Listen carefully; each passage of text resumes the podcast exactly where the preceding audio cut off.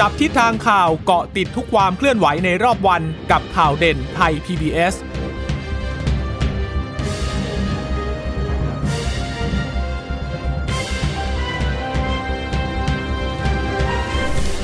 สวัสดีค่ะ สวัสดีค่ะ ตอนรับคุณผู้ฟังสู่ข่าวเด่นไทย PBS นะคะ เราพบกันเป็นประจำทุกวันจันทร์ถึงศุกร์บ่ายๆแบบนี้ค่ะ มาอัปเดตข้อมูลข่าวสารที่เกิดขึ้นในรอบวันวันนี้ พบกับดิฉันจีราชาตาเอี่ยมรัศมีนะคะ กับคุณพึ่งนภาคล่องพยาบาลค่ะ ค่ะ สวัสดีคุณผู้ฟังทุกท่านนะคะ ที่รับฟังข่าวเด่นไทย PBS ผ่านทางสถานีวิทยุที่เชื่อมโยงสัญญาณจากไทย PBS ค่ะค่ะก็เอ่อติดตามกันเป็นประจำทุกวันอย่างนี้นะคะเอ่อความเคลื่อนไหวที่เกิดขึ้นวันนี้เนี่ยก็ยังคงเป็นเอ่อสถานการณ์โควิด -19 นะคะอืมที่ตอนนี้เนี่ยตัวเลขผู้ติดเชื้อเนี่ยไม่ลดลงเลย แล้วก็หนักที่สุดเนี่ยก็น่าจะอยู่ที่พื้นที่กรุงเทพมหานคร และปริมณฑลโดยเฉพาะในพื้นที่กรุงเทพก็ยังคงมีคลัสเตอร์ใหม่เกิดขึ้นเรื่อยๆนะคะ เรื่องของเตียง เรื่องของทรัพยากรเอ่อสุขภาพตอนนี้เนี่ยอืมก็เริ่มที่จะมีปัญหาพูดได้ง่ายๆว่าตึงแล้วโดยเฉพาะกับผู้ป่วยสีแดงที่ค่ะเตียงที่จะรองรับผู้ป่วยหนักเนี่ยเริ่มมีปัญหาแล้วนะคะ ก็ทำให้ค่ะตอนนี้เนี่ยมีมีความพยายามจากเอ่อทางกทม และสบคก็มีการหารือกันว่าจะดำเนินการอย่างไง จะต้องให้เอกชนเนี่ยมาช่วยยังไงบ้าง ส่วนเรื่องของการเสนอล็อกดาวน์เอ่อ ในพื้นที่กทมนะคะก็ยังคงเป็นความเห็นที่ดังมาเรื่อยๆเลยนะคะในช่วงวัน 2 วันนี้นะคะ ซึ่งทางสบคก็รับว่าตอนนี้เนี่ยกำลังพิจารณาอยู่ และเห็นว่าบ่ายวันนี้เนี่ยเดี๋ยวทางนายกรัฐมนตรีในฐานะผู้อำนวยการสบคก็จะมีการหารือด้วยนะคะค่ะถึงมาตรการว่าจะมีออกมาอย่างไร แต่ว่าเชื่อว่าคงจะไม่ ล็อกดาวน์หมดหรอกอาจจะมีการปิดเฉพาะบางส่วนค่ะ ค่ะ ก็เห็นเออเลขาสปกสบคออกมาบอกแล้วแหละว่าคือก็ก็อาจจะมีเรื่องของล็อกดาวน์พิจารณาแน่ ๆ แต่ อาจจะเป็นในลักษณะเฉพาะจุดเฉพาะส่วนที่มีปัญหานะ ก็เลยก็ก็มีคำถามอยู่เหมือนกันว่าอะถ้าปิดปิดเฉพาะจุดที่มีปัญหาแล้วมันจะบล็อกได้จริง หรือจากความห่วงกังวลที่บอกว่าเออถ้าปิดทีเดียวเดี๋ยวคนก็ทะลักออกจากกรุงเทพมหานครไปอีกแบบนี้เนี่ย เหมือนที่เคยมีประสบการณ์มาก่อนหน้านี้นะอะจริง ๆ ดิฉันมองอีกแง่นะว่าค่ะก็ในเมื่อมีประสบการณ์มาแล้วอะอืมแล้วจะทำยังไงจะบล็อกยังไงไม่ให้เขาออกล่ะ ก็ ต้องให้เงินชดเชยหรือว่าเยียวยาช่วยเหลือในที่พักอาศัยหรือว่าในในสถานที่ หรือว่าเรื่องของการกินการอยู่เขาไม่ล่ะคือเพื่อที่จะได้ตัดวงจรอะเพราะไม่อย่างนั้นมันก็กลายเป็นเหมือนช่วงสงกรานต์จริง ๆ นั่นแหละที่มันจะยิ่งทำให้สถานการณ์เนี่ย มันยิ่งบานปลาย เพราะว่าตอนเนี้ยอาจจะไม่ใช่แค่กรุงเทพปริมณฑลมณฑลแล้วที่ไปเจอคลัสเตอร์ใหม่ๆ อยู่ตลอดเวลา ต่างจังหวัดเองเนี่ยโรงเรียนเปิดเห็นอยู่แล้วว่า เออจู่ๆก็เจอมีคนติดเชื้อมา มาจากกรุงเทพบ้างหรือว่า อยู่ๆก็ก็เจอเด็กติดเชื้อ แต่ก็ไม่รู้เหมือนกันว่าไปรับเชื้อมาจากตรงไหนตรงนี้เนี่ยเราเห็นกันในไหนหลายจุด แล้วอย่างคลัสเตอร์ต่างๆ เนี่ยก็เพิ่มขึ้นหลาย ๆ พื้นที่โดยเฉพาะในในกรุงเทพปริมณฑลนะคะ อย่างล่าสุดที่แถลงวันนี้เนี่ยคลัสเตอร์กรุงเทพเนี่ยร้อยเจ็ดคลัสเตอร์เลยนะอืมเพิ่มขึ้นอีกแล้วนะ เมื่อวานยังอยู่ที่99เลยนะ ใช่ วันนี้เป็นร้อยเจ็ดแล้วอะค่ะ นั่นหมายความว่าสถานการณ์มันไม่มันไม่ได้ดีขึ้นเลยอะค่ะเอ่อ พูดง่าย ๆ ว่าตอนนี้คนที่อยู่ในกรุงเทพปริมณฑลเนี่ย ฉีดวัคซีนไม่ฉีดวัคซีนนี่ คือตัดออกจากสมการไปเลยนะ มันต้องอยู่ที่การระวังป้องกันตัวให้ได้มากที่สุดแล้วเพราะคือคุณฉีดวัคซีนไปมันไม่ได้หมายความว่าคุณจะไม่ติดใช่ไหมคะอันนี้ต้องต้องต้องพยายามเน้นย้ำทำความเข้าใจกันว่า ฉีดวัคซีนแล้วไม่ได้หมายความว่าคุณจะไม่ติด แต่คุณอาจจะติด เพียงแต่อาการมันอาจจะไม่หนัก เท่ากับคนที่อาจจะยังไม่ได้รับวัคซีน แล้วทีนี้พอคุณไม่หนักคุณไม่รู้ว่าตัวคุณมีเชื้ออืมคุณสามารถจะเอาเชื้อที่อยู่ในตัวคุณเนี่ยไปแพร่ให้กับคนอื่นได้ อันนี้แหละมันเป็นเรื่องที่น่ากังวลมากยิ่งขึ้นนะคะ ดังนั้นก็อ่าต้องระมัดระวังตัวเองแบบขีดสุดอะถ้าใครที่ผ่านพ้นช่วงนี้ไปโดยที่ไม่ติดเชื้อเนี่ยคุณต้องขอบคุณตัวเองขอบคุณความระแวดระวังของตัวเองมาก ๆ เลยนะ ที่ทำให้รอดพ้นจากสถานการณ์ในครั้งนี้ได้อะนะคะ ค่ะอ่ามาดูเรื่องเรื่องเออ ติดเชื้อรายวันกันนิดนึงค่ะนะคะติดเชื้อรายวันวันนี้ก็รายใหม่ 3,642 44 คนนะคะ เป็นผู้ป่วยรายใหม่ 2,803 คนเอ่อสะสมทั้งสิ้นตอนนี้นะคะ ยอดผู้ป่วยอะก็เพิ่มขึ้นทุกวันอยู่แล้วนะคะ 236,291 คน ยังคงรักษาตัวอยู่โรงพยาบาล 40,000 กว่าคนนะนะคะอ่าแล้วก็มีผู้เสียชีวิตรายใหม่ 44 คนอืมก็ เป็นเพศชาย 26 คน หญิง 18 คน แล้วก็ถ้าไปดูผู้ติดเชื้อสูงสุดก็ยังเป็นกรุงเทพอยู่นะคะ วันนี้กรุงเทพเนี่ยลดลงจากเมื่อวาน เมื่อวานนี้รู้สึกจะพันสามบางวันนี้หนึ่งพันหนึ่งร้อยสี่สิบสองคน แล้วก็มีสมุทรสาคร 295 คนนะคะเอ่อยะลา 215 คน ประทุมธานี 192 คน สรุปภาพรวมของกทม เพราะว่าเป็นคลัสเตอร์ที่เกิดขึ้นเยอะมากเลย ตอนนี้คุณหมอบอกว่าต้องเฝ้าระวังมีถึง 107 คลัสเตอร์ แต่ว่าเมื่อแยกเป็นกลุ่มสีก็พบว่าส่วนใหญ่เนี่ยก็เป็นคลัสเตอร์ในแคมป์ของคนงาน โรงงานตลาดชุมชน สถานประกอบการนะคะ ซึ่งในวันนี้ค่ะก็จะมีการหารือกันด้วยนะคะ เกี่ยวกับเรื่องของเออเรื่องของการล็อกดาวน์มาตรการต่างๆ ที่มีความห่วงใยจากทางคุณหมออหลายท่านว่าเอ๊ะถ้าเป็นสถานการณ์กรุงเทพอย่างนี้แล้วเนี่ยจะต้องยังไง เพราะว่าเตียงเริ่มมีปัญหาแล้ว เพราะว่าก่อนหน้านี้เนี่ยคุณหมอสมศักดิ์อัคศินเนี่ยก็มานำแผนการ เอ่อเขาเรียกว่าอะไร แผนของเตียง แผนระบบบบริหารการจัดการเตียง ผู้ป่วยสีแดง สีเหลือง สีเขียวมาให้ดูเลยค่ะปรากฏว่าโหสีแดงค่ะ ก็คือคือปริ่มเลยตึงมากก็บอกว่ากรุงเทพมหานครเนี่ยมีโรงพยาบาล 20 กว่าแห่งใช่ไหมเออสองร้อยก็แห่ง แต่ว่าตอนเนี้ยเตียงที่จะพอรองรับได้ผู้ป่วยวิกฤตหนักเนี่ยสีแดงเนี่ยแค่ 20 เอง เพราะฉะนั้นเนี่ยมี 200 ก็แห่ง ดังนั้นบางแห่งเนี่ยอาจจะไม่มีเตียงถูกต้องไหมคะ เอ่อเพราะฉะนั้นก็ถือว่าเป็นวิกฤตที่จะต้องเออดำเนินการจัดการอยู่นะคะ ส่วนคุณหมอพยาบาลถึงแม้ว่าจะมีการเบ่งเตียงแล้วต้องยังไงเอ่อก็เห็นบอกว่าเดี๋ยวจะเอาแพทย์เอ่อที่จบใหม่เนี่ยที่ต้องไปใช้ทุนน่ะก็คือว่าเอ่อวันที่หนึ่งกรกฎาคมเนี่ยจะต้องกลับไปใช้ทุนที่ต่างจังหวัดใช่ไหมคะบอกว่าตอนนี้ก็เลยชะโฮไว้ก่อน ให้แพทย์ที่จบใหม่ที่ต้องไปชะลอใช้ทุนเนี่ยให้มาช่วยให้มาช่วยแทนนะคะ ส่วนเอ่อพยาบาลที่อยู่ห้อง ER ที่ต่างจังหวัดก็จะเอามาช่วยในพื้นที่วิกฤตสีแดงนี้ก่อนค่ะค่ะก็ยังเป็นสถานการณ์ที่ต้องติดตามกันอยู่อย่างต่อเนื่องนะคะ โดยเฉพาะในเรื่องของการบริหารจัดการเตียง เพราะว่าตอนนี้เนี่ยมันตึงจนไม่รู้จะตึงยังไงแล้วอะค่ะ สิ่งที่ทำได้นะขณะนี้ก็คือพยายามที่จะเพิ่มศักยภาพเตียงต่างๆ นะ แต่ว่าอย่างที่คือเมื่อวานดิฉันดิฉันโทรไปคุยกับคุณหมอนิติพัฒน์นะคะ คุณหมอก็บอกว่า ก็ไม่เห็นด้วยหรอกเพราะว่าจริง ๆ มันไม่ได้ไปแก้ต้นต่อปัญหา คือมันเหมือนกับว่าไล่ตะครุบกันที่ปลายเหตุนะ ดังนั้นก็สิ่งที่คุณหมอเสนอมาตลอดนั่นก็คือเรื่องของการล็อกดาวน์นั่นแหละนะคะ ว่าจะช่วยอะไรได้มากหรือเปล่า โดยเฉพาะในช่วงที่เนี่ยก็คลัสเตอร์ก็ยังมีเพิ่มขึ้นเพิ่มขึ้นอยู่อย่างนี้นะคะ เฝ้าระวังร้อยเจ็ดคลัสเตอร์ ส่วนใหญ่ก็ยังคงเป็นแคมป์คนงาน โรงงานตลาดชุมชนสถานประกอบการ แล้วก็ เนี่ยค่ะบ่ายสองประชุมกันแล้วศบคนะคะ มีนายกเป็นประธานด้วยนะคะ เดี๋ยวสักพักเดี๋ยวก็คงจะทราบเรื่องแล้วแหละว่าจะเป็นยังไง แต่อย่างปริมณฑลเอง สมุทรปราการที่บางพลีเนี่ยก็ไปเจอที่โรงงานผลิตชิ้นส่วนยานยนต์129คนคุณผู้ฟัง แล้วก็มีความเกี่ยวข้องกับหลายคลัสเตอร์ที่รายงานในวันนี้ด้วย เพราะว่าเขาจะเป็นกลุ่มนักศึกษาช่างฝีมือเขาฝึกงานไงแล้วก็เลยพอพอไปฝึกงานเนี่ย ก็ไปหลายโรงงานอะ ดังนั้นมันก็เลยไปแพร่ในหลายคลัสเตอร์ ทั้งที่ฉะเชิงเทราที่โรงงานผลิตสีที่บางปะกง นนทบุรีก็มีเหมือนกันนะคะ เป็นเป็นบริษัทผลิตภัณฑ์พลาสติก แล้วก็ที่โรงฆ่าสัตว์ที่สามพรานอีก 5 คนด้วยกัน อันนี้ก็เลยกลายเป็นคลัสเตอร์ที่จะต้องติดตามกันอย่างใกล้ชิดค่ะ ค่ะเอ่ออย่างที่บอกไปเนี่ยเรื่องของเตียงเรื่องของระบบสาธารณสุขเนี่ยที่เริ่มตึงๆ มีไม่เพียงพอเนี่ยวันนี้พลเอกประยุทธ์จันทร์โอชาเนี่ยก็มีการพูดเหมือนกันนะคะว่าให้ทางกทม กับสาธารณสุขเนี่ยไปหารือกันว่าจะดำเนินการอย่างไร อาจจะต้องให้ทางโรงพยาบาลเอกชนเข้ามาช่วยเข้ามาช่วยด้วย แล้วก็บอกด้วยว่าตอนนี้เบื้องต้นเนี่ยเอ่อก็คือจะพยายามหาเตียงให้เพิ่มให้ได้นะคะ 100 เตียงไปฟังเสียงของพลเอกประยุทธ์กันค่ะ ว่าหลายคนก็มีข้อเสนอแนะมากมาย ซึ่งผมก็จำเป็นต้องเข้าหารือกับกระทรวงสาธารณสุขกับสบคว่ามาตรการต่างๆ ที่เหมาะสมมันควรจะต้องเป็นอย่างไรนะครับ เราต้องคำนึงทั้งหลายๆเรื่องด้วยกันนะการตรวจเชิงลุกแน่นอนครับยอดมันต้องมี แต่ตรวจไว้มันก็ดีกว่าไม่ตรวจถูกไหมตรวจแล้วรักษาได้ใช่ไหมก็รักษาได้ควบคุมได้กรณีเตียงสีแดงเนี่ยนะผมก็ได้สั่งการไปแล้วว่าขอให้มีการปรับระดับให้เขียวรับเหลืองเหลืองรับแดง แล้วก็แดงนี่จะได้ว่างจากโรงพยาบาลรัฐโรงพยาบาลเอกชนต่างๆก็แล้วแต่นะเพราเป็นรถเต็มเจ้าที่ก็เหนื่อยผมกำลังสั่งการให้มีการจัดหาเพิ่มเติมนะวันนี้ก็คุยกันเรียบร้อย กับกทมกับท่านรัฐมนตรีสาธารณสุขหนึ่งเราต้องหาสถานที่ให้ได้สองเราต้องหาหาห้องความดันลบหาห้องที่จะต้องรักษาบานผู้สีแดงให้ได้สามต้องหาเจ้าที่ให้เพียงพอ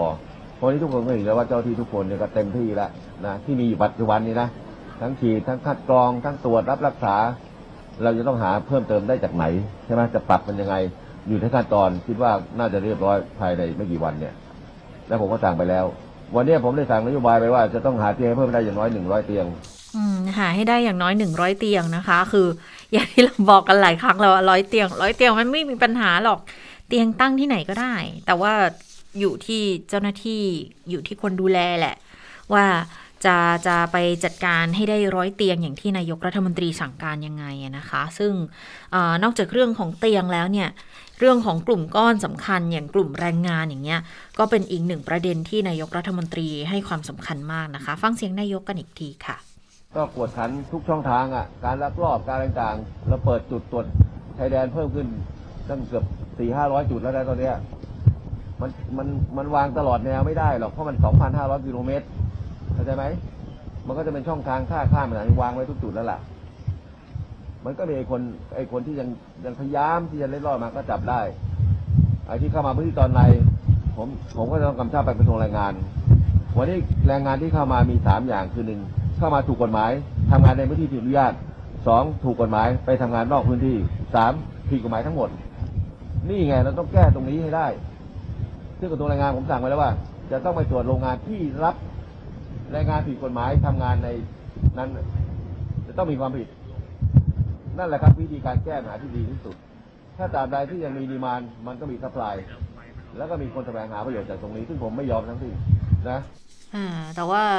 ปัญหาณขณะนี้คือจะทำยังไงให้รู้มากกว่าว่ามีการติดเชื้อในกลุ่มแรงงานเนี่ยมากน้อยแค่ไหนแล้วก็คงจะต้องเป็นการตรวจเชิงรุก แล้วก็ต้องต้องติดตามอย่างใกล้ชิดนะคะ แล้วก็ มันก็จะเชื่อมโยงกับเรื่องของของมาตรการที่จะออกมาในวันนี้ด้วยนะ อย่างกรณีของการล็อกดาวน์ที่มีการพูดถึงเนี่ยก็มีความกังวลกันอยู่ว่า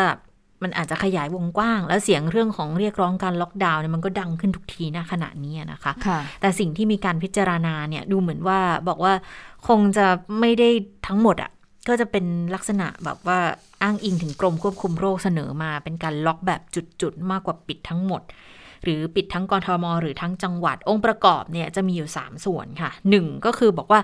อาจจะปิดเฉพาะพื้นที่ที่เสี่ยงสูงอืมสองก็คือบุคคลกลุ่มเสี่ยง โดยเฉพาะพื้นที่ที่มีแรงงานข้ามชาติก็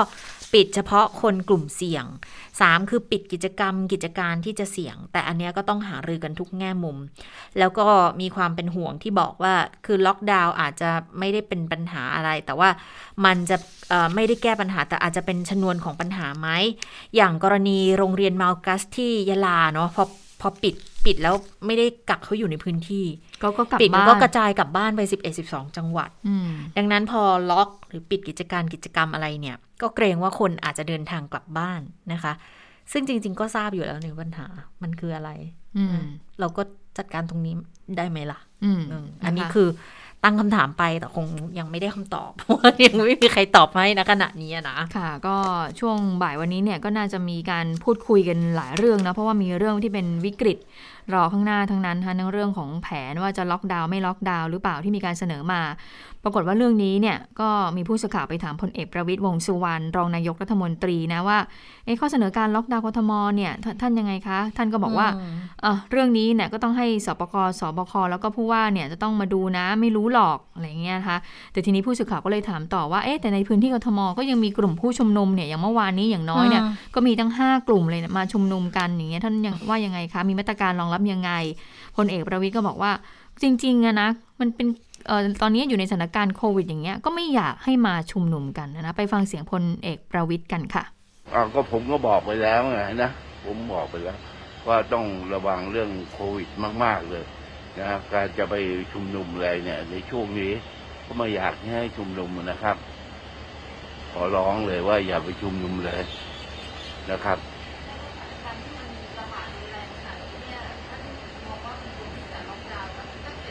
ไม่ไม่อันนี้เป็นเป็นเรื่องของคณะกรรมการเขาเขาจะต้องดูหลายๆทั้งหลาย ๆ อย่างนะ มันไม่มันไม่ใช่ดูอย่างเดียว นะ ต้องดูอย่างเรื่องเศรษฐกิจเรื่องอะไรด้วย นะก็ต้องให้เขาคณะกรรมการเขาว่าไปค่ะ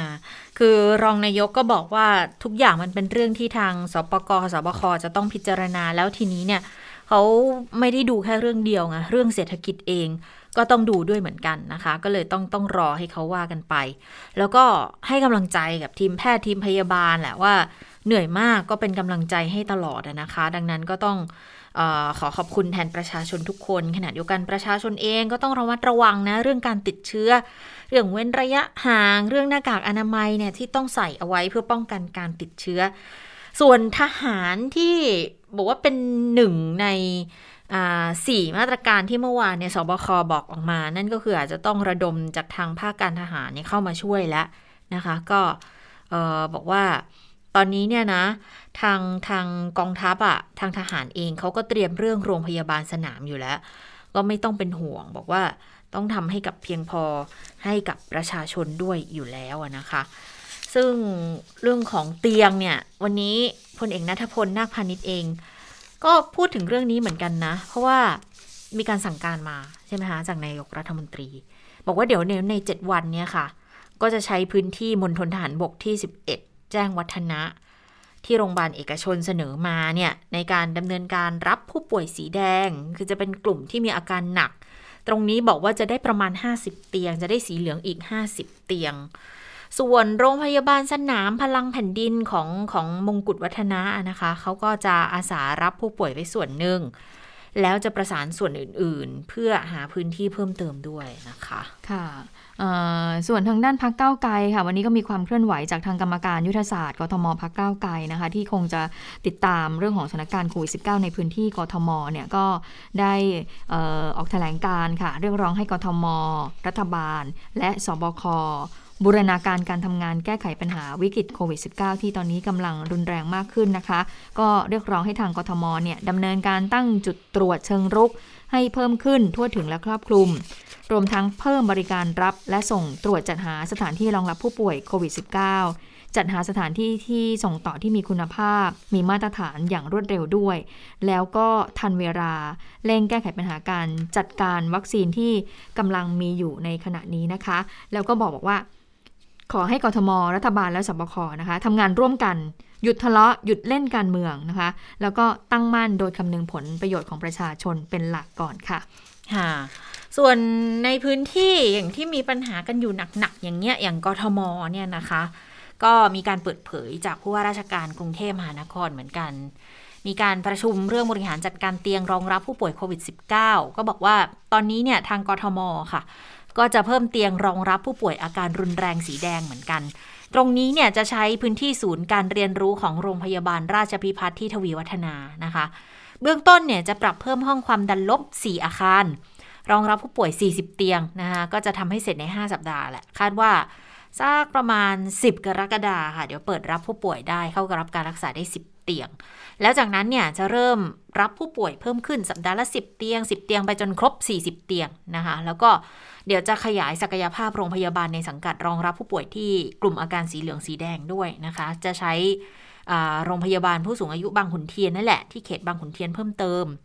รองรับผู้ป่วยสีเหลืองอีก 70 เตียงก็จะรวมเป็น 140 เตียง สีแดงได้อีก 16 เตียง สำหรับที่โรงพยาบาลสนามราชพิพัฒน์1เขตทวีวัฒนาเนี่ย จากเดิมเขารองรับผู้ป่วยสีเขียว เขาจะปรับให้รับสีเหลืองเป็นร้อยเตียงนะคะ แล้วก็อันนี้ได้รับความร่วมมือจากทางทางเครือเอกชนด้วยอย่างโรงพยาบาลธนบุรี ก็จะสนับสนุนเตียงผู้ป่วยสีเหลือง 250 เตียง ผู้ป่วยแดง 50 เตียง แล้วกทมก็จะขยายศักยภาพรองรับผู้ป่วยโควิดสีเหลืองสีแดงได้เพิ่มขึ้นอีก 596 เตียงด้วยกัน นะคะค่ะ ไปดูระดับนโยบายหน่อยว่าค่ะคุณอนุทินชาญวิรกูลรองนายกรัฐมนตรี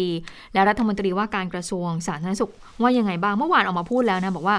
สาธารณสุขเนี่ยไม่ล้มหรอกไม่ล้มเหลวหรอกนะคะ ก็คือยังไหวอยู่ยังรับมือได้ วันนี้ก็บอกเหมือนกันบอกว่า ในเรื่องของการบริหารจัดการเตียงเนี่ยก็ยังอยู่ในจุดที่รับมืออยู่ได้นะ ปัญหาอยู่ในพื้นที่กรุงเทพ ซึ่งกระทรวงเนี่ยก็ให้การสนับสนุนอย่างเต็มที่ ตอนนี้เนี่ยก็มีการกระจายผู้ป่วยที่อยู่ในพื้นที่กรุงเทพเนี่ยไปยังต่างจังหวัดใกล้เคียงแล้วนะคะ ขณะที่โรงพยาบาลบุษราคำก็สามารถที่จะเพิ่มศักยภาพเตียงได้อีกจาก 2,000 เตียงเป็น 5,000 เตียงได้ ขณะที่ตอนนี้เนี่ยก็กำลังหาสถานที่ในการรักษาผู้ป่วยโควิด ให้มีลักษณะเหมือนกับโรงพยาบาลบุษราคำอยู่นะคะที่บอกว่าจะใช้เลยนะโรงพยาบาลโรงพยาบาลสนามสี่มุมเมืองใช่ไหมเขาบอกว่าด้านเหนือเนี่ยจะใช้โรงพยาบาลธัญรักษ์ และโรงพยาบาลราชวิถี 2 ด้านตะวันตก กทมก็จะไปอ่าหารือกับทางทางกรมควบคุมโรคก็จะไปหารือกับทม จะเอาโรงพยาบาลผู้สูงอายุบางขุนเทียนนะคะดำเนินการด้านตะวันออก ก็จะใช้พื้นที่เขตบางนาบางพลีบางบ่อสมุทรปราการ ซึ่งหากจัดหาที่สถานที่ได้แล้วเนี่ยก็สามารถที่จะดำเนินการได้ทันที ส่วนกรณีที่มีการโพสต์เรื่องของไม่มีเตียงให้กับผู้ป่วยนั้น ตอนนี้เนี่ยหน่วยงานต่างๆ ก็เข้าไปช่วยเหลือแล้วนะคะ ส่วนระยะเวลาการปรับลดระยะเวลานอนรักษาโรงพยาบาล คือก่อนอันนี้มีการพูดกันเหมือนกัน ที่บอกว่าจะให้โดยเฉพาะผู้ป่วยสีเขียวที่ปกติเนี่ยต้องดูอาการประมาณอย่างน้อย 14 วันใช่ไหมคะ ก็มีการหารือมีการพูดคุยกันเหมือนกันว่าเอ๊ะสิบวันก็คือจะให้อยู่โรงพยาบาล และอีก 4 วันเนี่ยจะให้ผู้ป่วยเนี่ยกลับบ้านไปดูแลอาการของตัวเอง โดย 4 วันเนี่ยที่จะอยู่บ้านเนี่ยจะสามารถที่จะเพิ่มจำนวนเตียงได้ 40% ตรงส่วนเนี้ยจะทำให้คนอื่นที่เขาป่วย ที่เขาเข้ามาอยู่ในระบบเนี่ยเตียงมันจะเร็วขึ้นจะโฟล์มากขึ้นตรงส่วนนี้นะคะ ก็เห็นบอกว่ากำลังหาลืออยู่นะคะ แล้วก็มีการพูดถึงเรื่องของว่าส่วนวัคซีนก็ตอนนี้ก็กระจายอยู่เพื่อที่จะได้สอดรับกับนโยบายทางด้านเศรษฐกิจค่ะ ค่ะ แต่มันก็ต้องมีเงื่อนไขเหมือนกันเนาะกับการที่จะออกจากโรงพยาบาลกลุ่มสีเหลือง แล้วก็ไปอยู่กับสีเขียว หรือว่าไปอยู่ฮอสพิทอลได้ก็คือ อาการจะต้องไม่สุดลง ดูแล้วอาการคือดีขึ้น ดังนั้นเขาก็เลยต้องต้องมาดูกันในเรื่องของการให้ยาด้วยอย่างเช่น เข้าไปปุ๊บเนี่ยก็ต้องประคองอาการกันก่อน ฟ้าทลายโจรแล้วประทานไปแล้ว ถ้าสมมุติว่ามีอาการแบบสัญญาณที่มันเริ่มที่จะสุดลงอันนี้ต้องให้ฟาวิพิลาเวียไปเลยนะคะ ก็ ทางคุณหมอสมศักดิ์อัครศิลป์ที่บดีกรมการแพทย์ก็บอกแล้วนี่ว่าจริง ๆ พวกยาเนี่ยยาเนี่ยยังมีอยู่ยังเพียงพออยู่นะนะขณะนี้นะคะ แต่ก็ที่มันจะมีปัญหาก็น่าจะเป็นเรื่องการหมุนเวียนเตียงนี่แหละ ที่จะต้องดูแลกันให้ให้ได้ดีที่สุดนะ เพราะว่าไม่งั้นเนี่ย มันก็จะกลายเป็น การล่มสลายของของระบบสาธารณสุข หลายคนก็คงไม่อยากให้มันไปถึงจุดนั้น คงไม่มีใครอยากให้เป็นถึงจุดนั้นนะเนาะว่า ความหมายของการล่มสลายของสาธารณสุขคืออะไร เมื่อวานเนี่ย พอดีที่คุยกับคุณหมอนิติพัฒน์พึ่งนภาคุณหมออธิบายให้ฟังว่า คือลักษณะที่บอกว่าเตียงไม่พอเตียงล้นแล้วนะ ของกรณีผู้ป่วยโควิดนะคะ มันไม่ได้หมายความว่าจะไม่มีเตียงเลยโดยสิ้นเชิงโรงพยาบาลเต็มทั้งหมดรับใครไม่ได้อีกแล้วนะ แต่ความหมายก็คือ ล้นจากกรณีของโควิดเนี่ยที่ตอนนี้มันปริมปริมร้อยเปอร์เซ็นแล้วเนี่ยมันจะทะลักเข้าไปอยู่ในส่วนของผู้ป่วยทั่วไป ซึ่งตอนนี้เนี่ยผู้ป่วยทั่วไปเขาก็ได้รับผลกระทบกันอยู่แล้วนะ ไม่ใช่ว่าเขาไม่ได้รับผลกระทบในเรื่องของการชะลอการตรวจไปก่อน หรือว่าการนัดพบแพทย์หรือการทำหัตถการผ่าตัดอะไรต่างๆเนี่ยถ้าไม่เร่งด่วน ก็ต้องเลื่อนไปอยู่แล้วนะแล้วถ้าเกิดว่าท้ายที่สุดเนี่ยคนที่จากโควิด เตียง ตรงที่จะกันไว้สำหรับส่วนโควิดเต็มแล้วจริง ๆ เนี่ย ก็จะต้องทะลักเข้าไปในส่วนนั้น ไปใช้ทรัพยากรในส่วนนั้น ซึ่งถือว่าเป็นทรัพยากรส่วนสุดท้ายแล้วถ้าเกิดว่ามันหมดตรงนั้นจริง ๆ เนี่ย อันเนี้ยก็เรียกได้ว่าระบบสาธารณสุขล่มสลายแล้วนะคะ คุณหมออธิบายอย่างนี้บอกว่าจริง ๆ เนี่ยศักยภาพในการรองรับสมมุติโควิดนะเราให้ร้อยเปอร์เซ็นที่จะรองรับได้ทั้งหมดคิดเต็มที่ร้อยเปอร์เซ็นเนี่ย เวลาเขา จะบริหารจัดการ เขาจะต้องเหลือให้ฟรีอยู่ประมาณ 20%เพื่อที่จะแบบเผื่อการหมุนเวียน แต่ทีนี้เนี่ยตอนนี้เนี่ยศักยภาพมันมันมันเหลืออยู่ประมาณ 5%คือมันเต็มมันมันค่อนข้างที่จะตึงตัวเต็มทีแล้ว ถ้ามันเต็มร้อยปุ๊บไอ้ส่วนที่เกินร้อยมันจะเข้าไปสู่ระบบของผู้ป่วยทั่วไป ตรงนี้แหละที่มันจะทำให้สถานการณ์เนี่ยมันตึงเครียดมากยิ่งขึ้น ก็เลยเป็นที่มาที่คุณหมอนิติพัฒน์เสนอเรื่องของการล็อกดาวน์ก่อน 7 วัน เพื่อที่มาดูซิว่าไอ้ตัวเลขเนี่ยมันจะลดลงได้หรือเปล่า นะคะอืมนะคะวันนี้คุณผู้ฟังคะก็มีการฉีดซีโนฟาร์มแล้วนะ หลังจากที่เข้ามาล็อตแรก 1 ล้านโดสเนี่ยก็ราชวิทยาลัยจุฬาภรณ์ก็เป็นผู้ที่ไปจัดหานำเข้ามา แล้วก็ให้ทางองค์กรมูลนิธิหรือต่างๆ อะไรอย่างนี้นะคะ ที่จะต้องการให้พนักงงานของตัวเอง หรือว่าคนในองค์กรของตัวเองนั้นฉีด ปรากฏว่าวันนี้ก็เริ่มคิกออฟแล้วหลังจากที่เข้ามาล็อตแรกแล้ว แล้วก็เข้าสู่กระบวนเข้าสู่กระระบวนการตรวจสอบทางกรมวิทยาศาสตร์การแพทย์เรียบร้อยแล้ว ก็มีการกระจายไปยังหน่วยงานองค์กรต่างๆ แล้ว วันนี้ก็เริ่มฉีดให้กับกลุ่ม VIP ค่ะ กลุ่ม VIP ที่ว่านี้นะคะไม่ใช่กลุ่ม VIP ที่เราเข้าใจกันนะคะเเพราะว่า VIP กลุ่มนี้เนี่ยของราชวิทยาลัยเนี่ยก็คือ ผู้สูงอายุผู้พิการคือกลุ่มเปราะบางนั่นเองค่ะ ที่ทางราชวิทยาลัยเนี่ยได้มีการจัดฉีดให้ 6,400 คน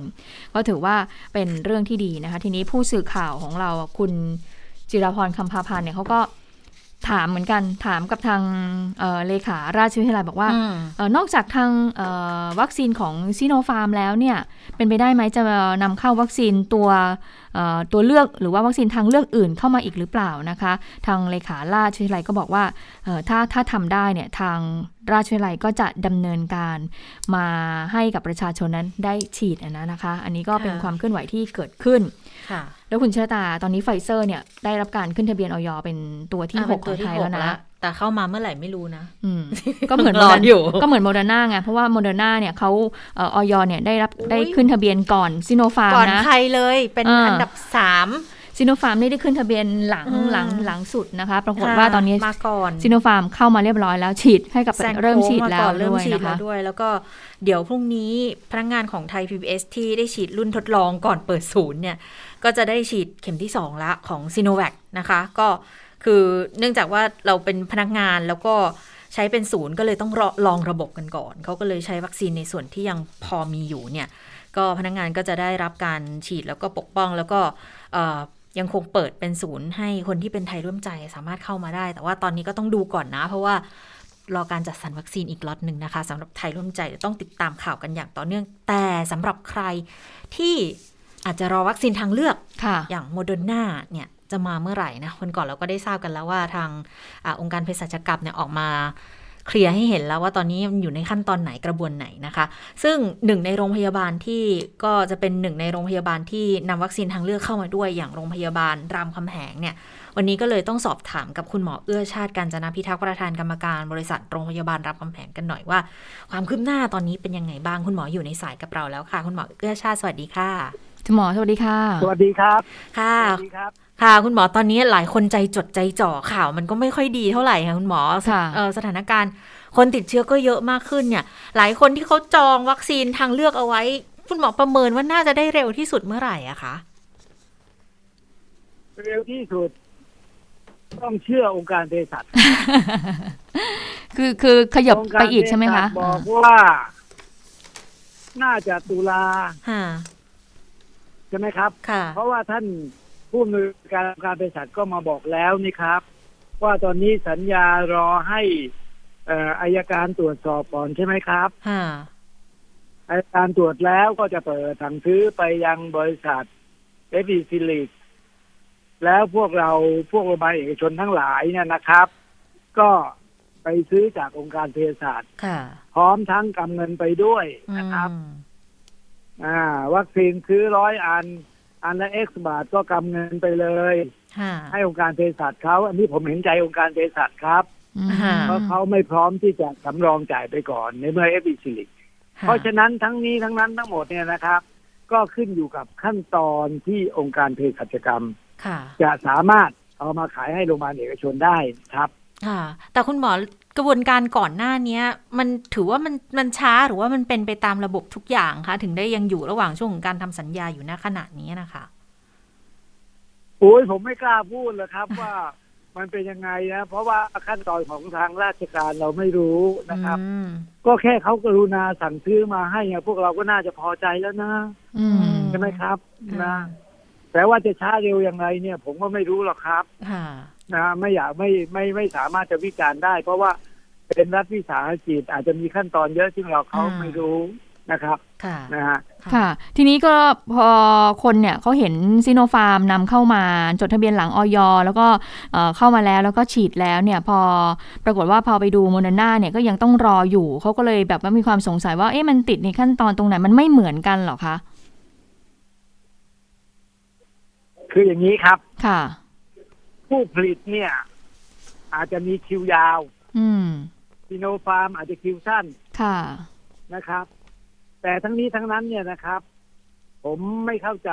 อยู่อย่างเดียวนะครับ ว่าค่ะซีโนฟาร์มเนี่ยเงินต้องไปก่อนหรือเปล่า แต่ถ้าโมเดอร์นานะครับ ค่ะ เงินต้องไปก่อนของถึงมาเออไม่ใช่ของมาก่อนแล้วเงินไปอืมนะครับ อันนี้เขาเป็นขั้นตอนของโมเดอร์นาเขาค่ะ นะครับ ต้องจ่ายตังค์ไปก่อนอืมของจะมานะครับค่ะซีโนฟาร์มเนี่ยต้องไปถามราเอ่อราชวิทยาลัยจุฬาภรณ์อ่าผมไม่แน่ใจครับอืมค่ะค่ะก็คือแปลว่าทางองค์การเภสัชก็จะต้องรอเออรอเงินวัคซีนเนี่ยที่ทางโรงพยาบาลเอกชนนั้นสั่งมา แล้วก็เอ่อรวมๆกันแล้วก็ส่งไปยอดเดียวเลยอย่างนั้นใช่ไหมคะค่ะ ผมเข้าใจว่าไม่ใช่ยอดเดียวแล้วครับ ค่ะ ก็ขายแต่ละโรงพยาบาลน่ะใครพร้อมก็เอาตังค์ไปให้เขาอะครับ อือืมมค่ะ ตอนนี้ทีเนี่ค่ะยวัคซีนมาหนึ่งล้านเนี่ย ได้ข่าวว่ามีการจองเกิน เดี๋ยวเขาก็จะจัดจัดสรรให้ลดหลั่นลดหลั่นมาตามอืมส่วนค่ะคิดว่าอาทิตย์หน้าคงจะบอกนะครับ ว่าที่จองไปได้เท่าไหร่อืมหลังจากนั้นแล้วจึงเซ็นสัญญา แล้วก็จ่ายสตางค์แล้วก็รอวัคซีนเข้ามาในเดือนตุลาคมครับ ค่ะค่ะคุณหมอคะอย่างที่โรงพยาบาลที่คุณหมอเนี่ยดูแลอยู่นะคะมีผู้คนสนใจเอ่อวัคซีนโมเดอร์นามากน้อยแค่ไหนอะคะ ก็มีเป็นหลายหมื่นคนนะครับโอ้อืมหลายหมื่นคนอย่างนี้ก็คือเขาก็ประชาชนเขาเอ่อทางโรงพยาบาลเขาให้จ่ายเงินเลยไหมคะ คุณหมอหรือว่าแค่สั่งจองเฉยๆก่อน อ๋อครับ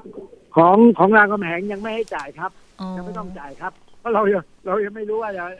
เราได้เท่าไหร่ แต่บางโรงพยาบาลเขาให้จ่ายแล้วก็ก็ถูกต้องนะครับ เพราะว่าเขาจะต้องเตรียมเงินไปให้องค์การเภสัชนะครับ อืมแสดงว่าถ้าเพถ้าราะเป็นบางโรงพยาบาลเขาค่ะอาจจะไม่เออไม่ไม่อยากจะลงทุนไปก่อนอ่าเขาต้องเอามานะครับ แต่แสดงว่าทางทางรามคำแหงนี่คือจะรอก่อนว่าจะได้จัดสรรมา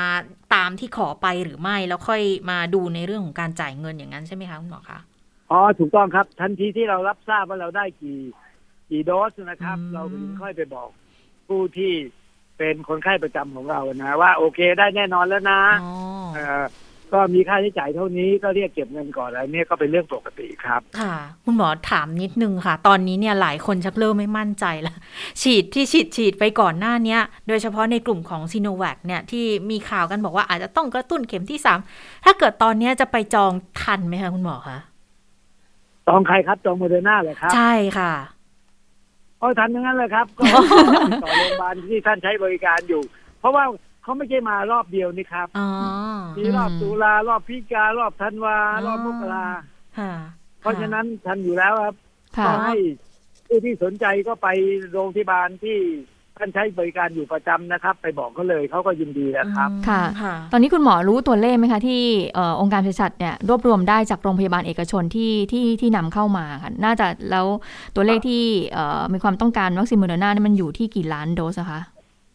ก็ประมาณตอนนี้ก็ประมาณล้านกว่าโดสนะครับล้านล้านล้านสี่ล้านห้าแสนล้านสี่แสนล้านห้าแสนแล้วครับ อืม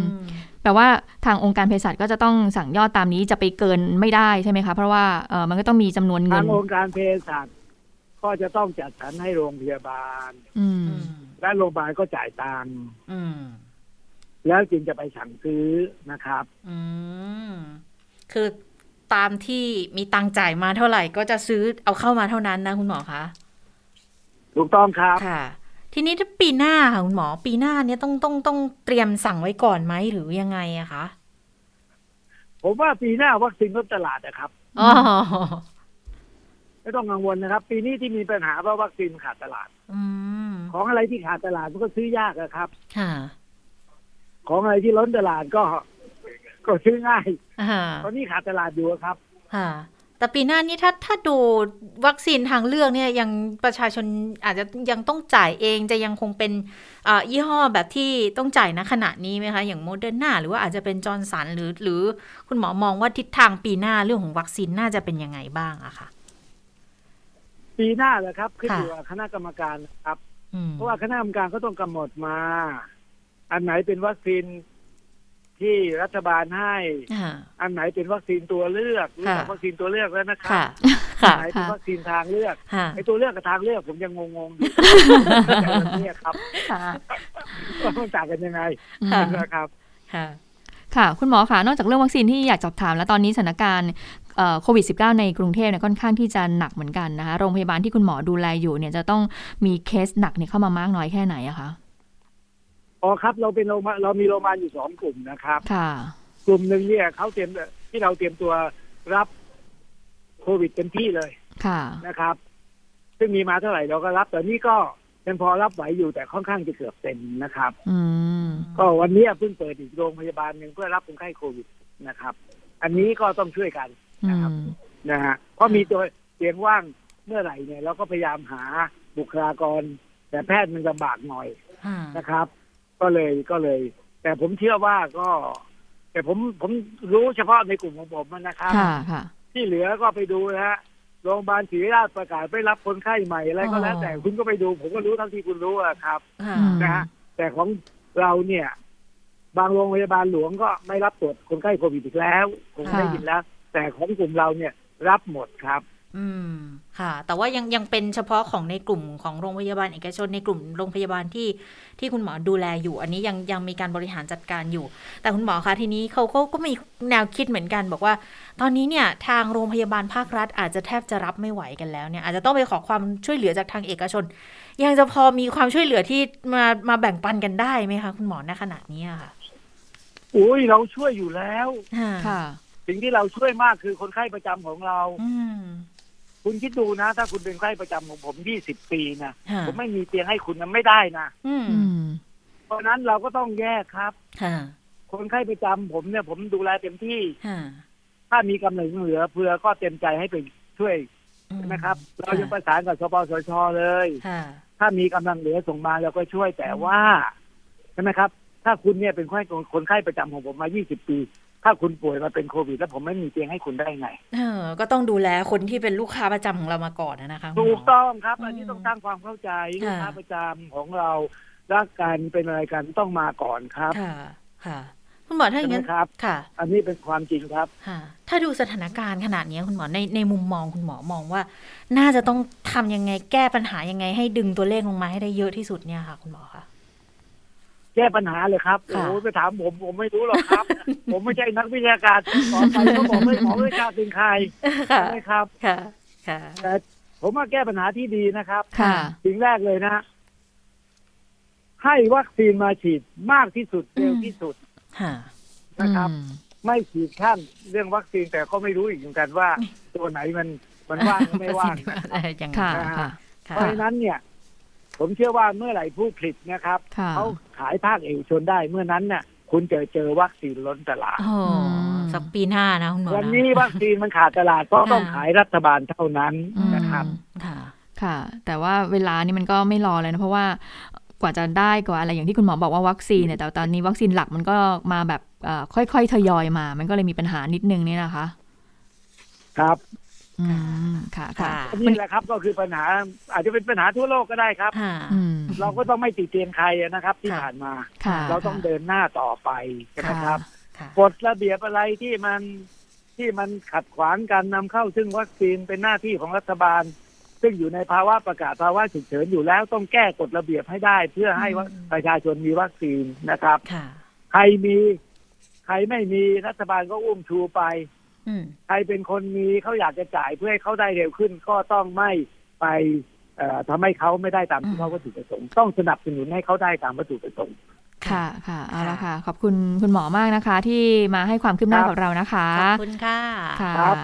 ครับครับ สวัสดีครับค่ะค่ะขอบคุณค่ะสวัสดีค่ะ คุณหมอเอื้อชาติการจนพิทักษ์ประธานกรรมการบริษัทโรงพยาบาลรามคำแหง เราก็จะมาอัปเดตในเรื่องของอืมวัคซีนทางเลือกกับคุณหมอนี่แหละนะคะว่าโมเดอร์นาเนี่ยเมื่อไหร่จะเข้ามาเข้ามาเมื่อไหร่ก็เป็นไปตามที่องค์การตามที่องค์การเภสัชกรรมบอกก็คือประมาณตุลาคม ก็คือไตรมาสที่ 4 ของปีนี่แหละ ยาวไปจนถึงต้นปีหน้าเลยมกราคมอะนะคะ ทีนี้ก็ต้องมาดูแล้วว่า เดี๋ยวสักประมาณเดือนหน้ามั้งที่บอกว่า จะเริ่มรู้แล้วว่าโรงพยาบาลขอไปเท่านี้เนี่ยจะได้เท่าไหร่ แล้วเดี๋ยวค่อยจ่ายตรงจ่ายตังกันให้เรียบร้อยนะคะเพื่อที่จะค่อยๆรอให้ได้วัคซีนมาหรือว่า ใครที่ยังยังไม่ได้จองหมอก็บอกว่า ก็จองได้อยู่เรื่อยๆแหละ ตอนนี้นะถ้าถ้ามีตังก็ลองไปติดต่อโรงพยาบาลที่ใช้บริการอยู่เป็นประจำนะคะ อันนี้ในในส่วนของวัคซีนทางเลือกก็คือโรงพยาบาลเอกชนนะนะว่าอ๋ออยากจะใช้อยากจะได้เนี่ย จะต้องทำยังไงบ้างนะคะ ก็ยังยังยังพอได้อยู่สำหรับใครที่อาจจะมองแล้วว่า เอ๊สองเข็มที่ฉีดไปเนี่ย โอเคหรือยัง อยากจะลองกระตุ้นภูมิดู ก็ลองพิจารณากันดูนะคะ ว่าจะเอายังไงกันดี แต่เบื้องต้นก็คือต้องดูแลตัวเองให้ดีที่สุดอะนะคะ ค่ะอ่าวันนี้มาอัปเดตให้ฟังกันนะคะ ทีนี้มาดูเรื่องของการเมืองก็ถือว่าอ่าร้อนทีเดียวหลังจากที่เมื่อคืนนี้เนี่ยที่ประชุมรัฐสภาเนี่ยปรากฏว่าก็เอ่อผ่านร่างแก้ไขรัฐธรรมนูญเพียงร่างเดียวนะจากทั้งหมด 13 ร่างก็เป็นการผ่านร่างของประชาธิปัตย์แล้วก็พรรคร่วมรัฐบาล ในเรื่องของการแก้ไขบัตรเลือกตั้งนะคะเอ่อให้เป็น 2 ใบก็คือแบบแบ่งเขต 400เอ่อแล้วก็แบบบัญชีรายชื่อ 100เอยนอกนั้นก็ตกหมดเลย ปรากฏว่าทางผู้สื่อข่าวของเราก็ไปถามคุณวิรัตรัตนเศษประธานคณะกรรมการประสานงานพักร่วมรัฐบาลบอกว่าโอ้อย่างนี้ถือถือว่าพักพลังประชารัฐเนี่ยถือว่าเสียหน้าหรือเปล่า เพราะว่าเป็นพักของออทางพักพลังประชารัฐเอง แล้วเขาก็มีประเด็นของเรื่องของการแก้ไขการเลือกตั้ง แล้วเขาก็มัดรวมกับเรื่องของการแก้ไขมาตรา1นึแล้วก็ 185 ด้วยนะคะ ซึ่งคุณวิรัตก็บอกว่าไม่เสียหน้าหรอกไปฟังเสียงคุณวิรัตกันค่ะ ตรงนี้เราอย่าไปคิด หรืออะไรเลยที่ว่าเสียหน้าหรือไม่เสียหน้า วันนี้เนี่ยอะไรที่มันผ่านเราคิดว่าร่างที่ผ่านแล้วกัน แต่ถ้าเผื่อคิดคิดอย่างนั้นมันก็ต้องมารวมภาพดูภาพรวมทั้งหมดว่าลงวันนี้เนี่ยสสรวมกันทั้งหมดเนี่ย ถ้าเผื่อไปดูในรายละเอียดแล้วมี 440 คะแนนเนี่ยหลายร่าง โดยเฉพาะมีร่างหนึ่งที่ที่ที่ปิดสวิตช์สวก็ก็ได้คะแนนสูง แต่ถือว่าเราไม่ได้คะแนนของสวก็ไม่ผ่าน เพราะฉะนั้นในส่วนนี้ก็เราเราก็ต้องถือว่ามันไม่มีอะไรละพอไม่มีอะไรแล้ว เราก็ต้องเดินของเราไปอย่างเนี้ยท่านคะอย่างร่าง12ร่างที่ถูกตีตกไปในครั้งเนี้ยค่ะ หลังจากนี้ก็ไม่สามารถเสนอในสมัยประชุมนี้ได้อีกใช่ไหมคะโดยเฉพาะที่ว่าเห็นว่าจะมีร่างของภาคประชาชนเสนอเข้ามาด้วยค่ะท่านจะทำให้ร่างกระทบอะไรต่อร่างของภาคประชาชนไหมคะที่เสนอในหลักการเดียวกันนะคะก็วันนี้เราเดินหน้าไป คือร่างประชาชนยังไม่ไม่ไม่ไม่มาเนี่ยเราก็เดินของเราไป ร่างประชาชนเข้ามา ก็อยู่ที่ท่านประธานจะบรรจุเป็นระเบียบวาระตอนช่วงไหนเราก็พิจารณาเอาตอนช่วงนั้นค่ะค่ะสำหรับร่างที่ที่ผ่านหนึ่งเดียวอืมจาก13ร่าง10จาก 14 ร่างผ่านร่างเดียวเนี่ยของประชาธิปัตย์นะคะเนื้อหาเนี่ยก็คือจะเป็นเกี่ยวกับระบบเลือกตั้ง2ใบ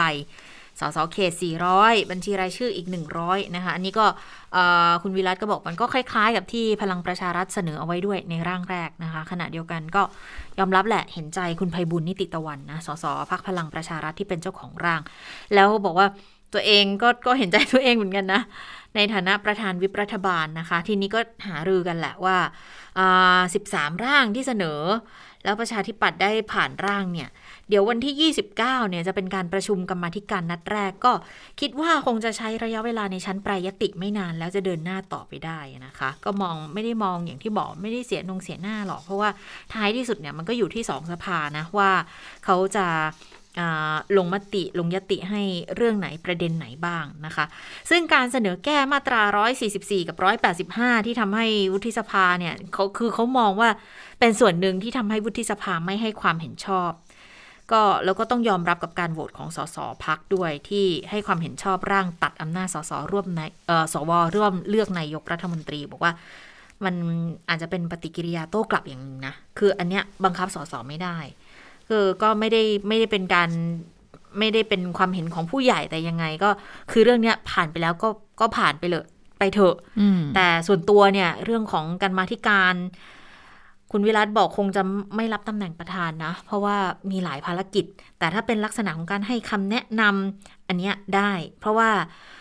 กรรมธิการชุดนี้ค่ะ ที่จะต้องดูก็คือแก้ไข 2 บัตรเลือกตั้ง แล้วก็การเลือกตั้ง 400 เขต อันนี้เนี่ยมีประสบการณ์กันอยู่แล้วด้วยนะคะอืมแต่จะเสนอใครเป็นประธานกรรมาธิการรู้ไหมค่ะ คุณไพบูลย์นิติตะอ้าววันเหรอคะโอ้โหก็ยังยังยังยังก็ยังวนเวียนที่จะต้องทำงานอยู่นะคะค่ะเอ่อหลังจากผ่านวาระแรกก็เดี๋ยวจะตั้งคณะกรรมาธิการเอ่อวิสามันในการพิจารณาศึกษาในเรื่องนี้ เมื่อสักครู่เนี้ยฟังเสียงคุณวิรัตนาเศรษฐ์ในฐานะประธานวิปรัฐบาลไปแล้วนะคะเอ่อว่าเสียหน้าหรือเปล่า เพราะว่าหลังจากที่สวเนี่ยเขาตีตก เพราะว่า เอ่อเพราะว่าถือว่าเป็นเสียงสำคัญเลยนะคะเพราะว่าต้องได้เสียงของสว ถึงจะผ่านร่างได้เนี่ยนะคะ ทีนี้เราไปฟังเสียงของคุณสุทินคลังแสงบ้างนะคะ ซึ่งเป็นสสพักเพื่อไทย ประธานวิปฝ่ายค้าน ที่ดิฉันก็เอาเสียงเนี่ยเอ่อจากบางช่วงบางตอนที่ที่ทางคุณสุทินเนี่ยมาออกในรายการตอบโจทย์เนี่ยนะคะ ซึ่งก็มีการตั้งคำถามประเด็นแรกเลยบอกว่าเอ่อพิธีกรก็คือคุณสิทธิชัยหยุ่น แล้วคุณวราวิทย์ก็ตั้งคำถามว่า โอ้ยกก็เอ่อคนดูอย่างเราๆเนี่ยก็ ตกใจนะทำไมร่างของพปชรเนี่ยถึงถึงถึงถึงตกไปเอ่อไม่รู้ว่าเอ่อท่านที่มาสอเนี่ยเซอร์ไพรส์ไหมเออเซอร์ไพรส์ไหมหรือว่าเสียหน้าหรือเปล่าอะไรอย่างนี้ค่ะไปฟังเสียงของคุณสุทินว่าตอบอย่างไรกันค่ะ ที่จริงก็แปลกอยู่คือผมนี่ยังงง วันนี้คืองงว่าคะแนนมันออกมาแบบนี้และโหวตกันแบบนี้เนี่ย ใช้หลักอะไรคิดหนึ่งที่พูดกันทั้งวันว่าทำไมไม่ทำให้ประชาชนได้ก่อน ประชาชนได้อะไร ประชาชนได้อะไรทำไมแก้เฉพาะที่มันได้กับนักการเมืองแต่บังเอิญว่าไอ้ร่างที่เราเขียนให้ประชาชนที่ตกหมด สิทธิเสรีภาพประชาชนหลักประกันต่างๆ การต่อต้านรัฐประหาร หรือแม้แต่รายได้พื้นฐานแห่งชาติที่ดีๆนะของภูมิใจไทยนะตกหมดไอ้ไอ้ที่จะบอกให้ประชาชนนะ ตอนพูดที่พูดกันจังนะสุดท้ายตกหมดแล้วมาผ่านก็มาผ่านไอ้เรื่องที่เซนซิทีฟนี่แหละ ครับ ไอ้ที่บอกว่าทำให้กับนักการเมืองที่ต่อสู้แข่งขันกันเนี่ย ที่ด่ากันทั้งวันเนี่ยกลับมาผ่านไอ้ที่ระบบเลือกตั้งค่ะ อีกท่านหนึ่งค่ะ คือคุณคำนวณสิทธิสมานสวนะคะ ทีนี้เอ่อคุณคำนวณบอกว่าจริง ๆ แล้วเนี่ยก็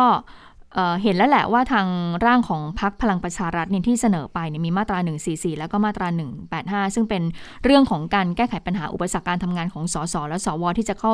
ไปสามารถที่จะดำเนินการในเรื่องของการแปรยติงบประมาณตรงส่วนนี้ได้เนี่ยซึ่งดูแล้วเนี่ยมันการทำลายเเรื่องของรัฐธรรมนูญปราบโกงเลยนะ สวส่วนใหญ่ก็เลยไม่เห็นด้วย แต่ทีนี้ว่าถ้าไม่เห็นด้วยเนี่ยเนื่องจากว่าร่างของ พรรคพลังประชารัฐมันมัดรวมกันไงคะกับกับตรงส่วนนี้เนี่ยมันก็เลยทำให้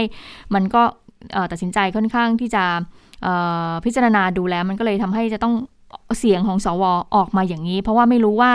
เอ่อหลังจากที่รับหลักการวาระแรกไปแล้วนะคะถ้าเกิดผ่านเข้าไปและในวาระสองเนี่ยเอ่อจะปรับแก้ตามที่คุณไพบุญบอกหรือเปล่านะคะ ไปฟังเสียงคุณคำนวณกันค่ะ ประเด็นที่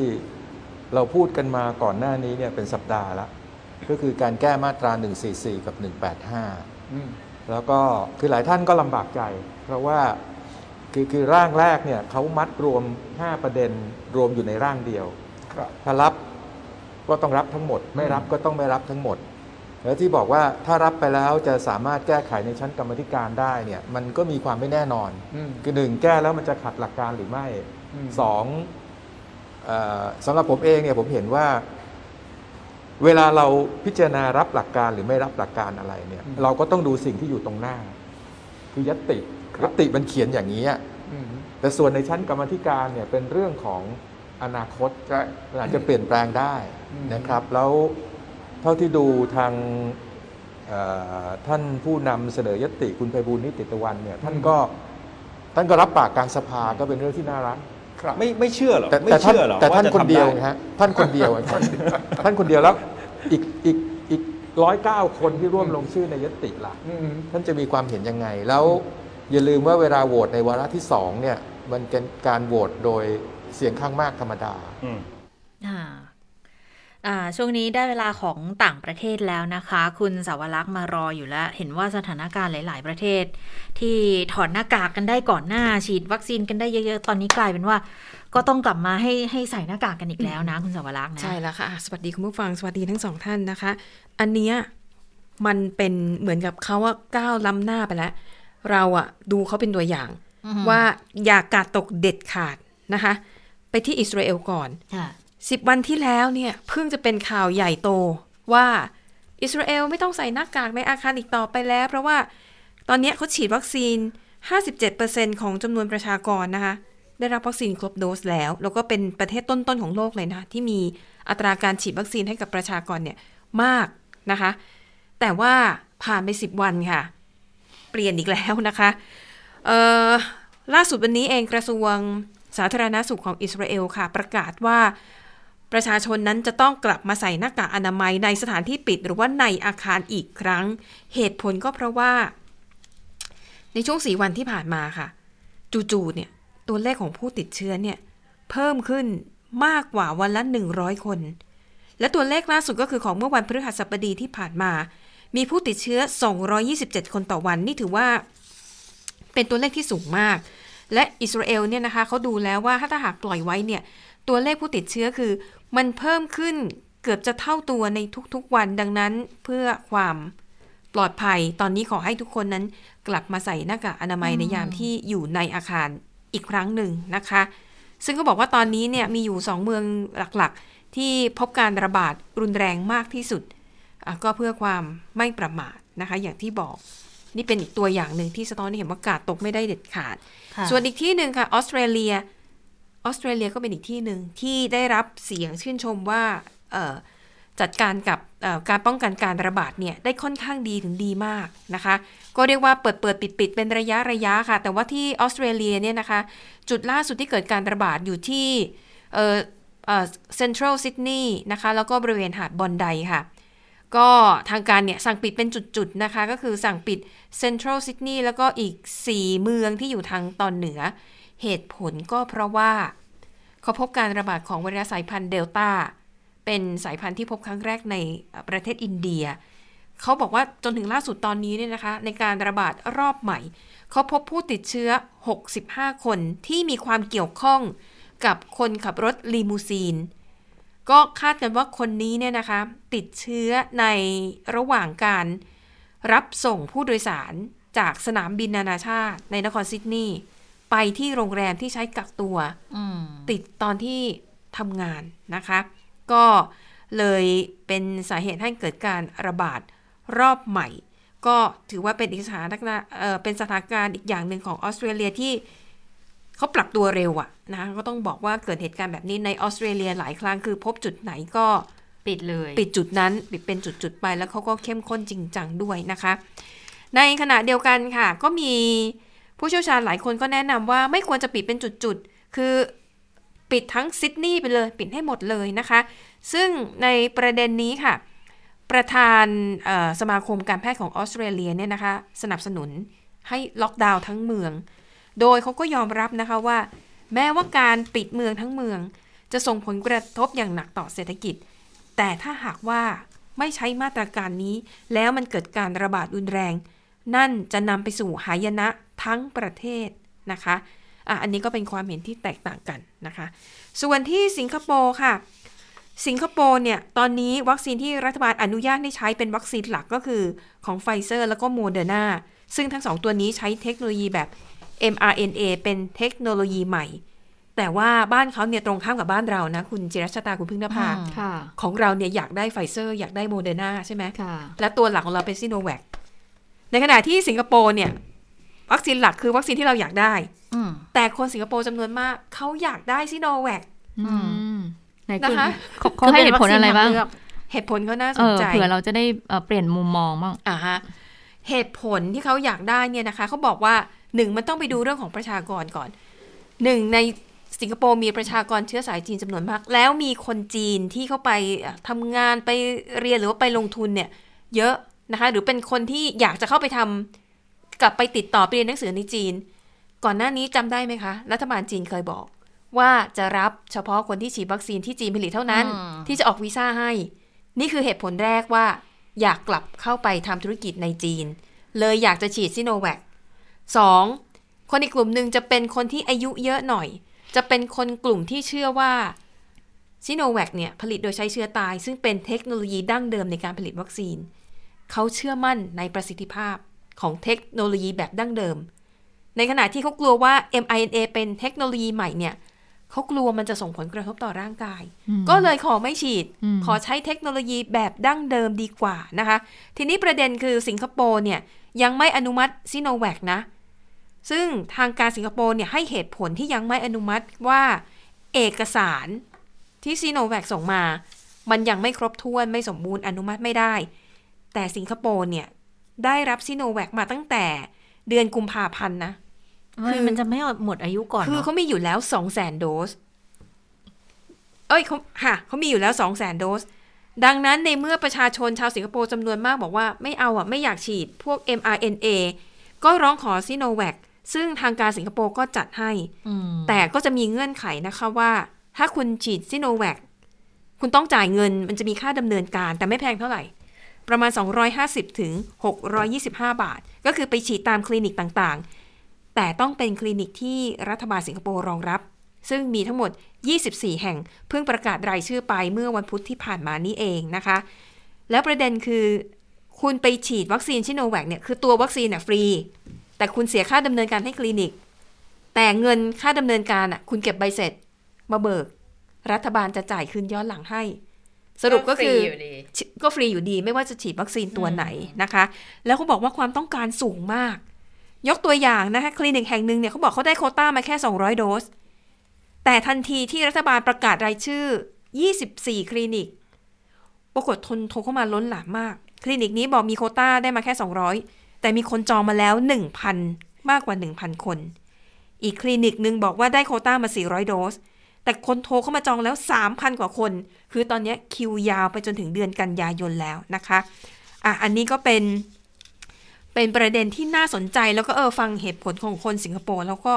มีเหตุผลของเขา ทีนี้ส่วนประเด็นที่บอกว่าซิโนแวคประสิทธิภาพมันน้อยนะคะ แต่เขาบอกว่า คุณอย่าลืมนะว่าตอนเนี้ยคนจีนกี่ล้านคนอืมฉีดซิโนแวคแล้วดูประเทศจีนซิตอนนี้เป็นยังไง ไม่ใส่หน้ากากแล้ว แล้วเขาใช้ชีวิตกันแบบเกือบจะเป็นปกติ แล้วอย่างเงี้ยซิโนแวคมันจะไม่ดีได้ยังไงอืมคือเราเขาบอกว่าเขาไม่เชื่อผลการตัวเลขที่ออกมาเป็นวิทยาศาสตร์ แต่เขาเชื่อผลในโลกแห่งความเป็นจริงมากกว่า แล้วไม่ใช่แค่จีนนะ กี่ประเทศทั่วโลกตอนเนี้ย ก็ใช้ซิโนแวคทั้งนั้น อืมแต่ชิลีก็มีการระบาดรอบใหม่อันนี้ก็ต้องขึ้นอยู่กับสายพันธุ์ด้วยไง เพราะว่า ใช่ไหมวัคซีนซิโนแวคก็อาจจะป้องกันไวรัสกลายพันธุ์บาง ชนิดไม่แต่ได้คือคือดิฉันเชื่อในแง่ของความเป็นเชื้อชาติด้วยไงใช่ใช่อืมอ่บางทีมันก็ เออ เราชาตินิยมเออชาตินิยมหน่ๆอะไรอย่างเงี้ย ถึงค่จะไม่ได้อยู่ในประเทศแต่ว่าค่ะอยากจะสนับสนุนในชาติพันธุ์ตัวเองสินนะค้าคะค่ะเอาละค่ะทั้งหมดก็คือข่าวเด่นไทย PBS ในวันนี้นะคะ เราทั้ง 3 คนลาไปก่อน สวัสดีค่ะ สวัสดีค่ะสวัสดีค่ะ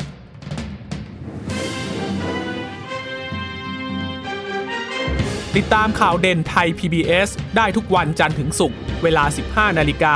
ทางไทย PBS Radio และติดตามฟังข่าวได้อีกครั้งทางไทย PBS Podcast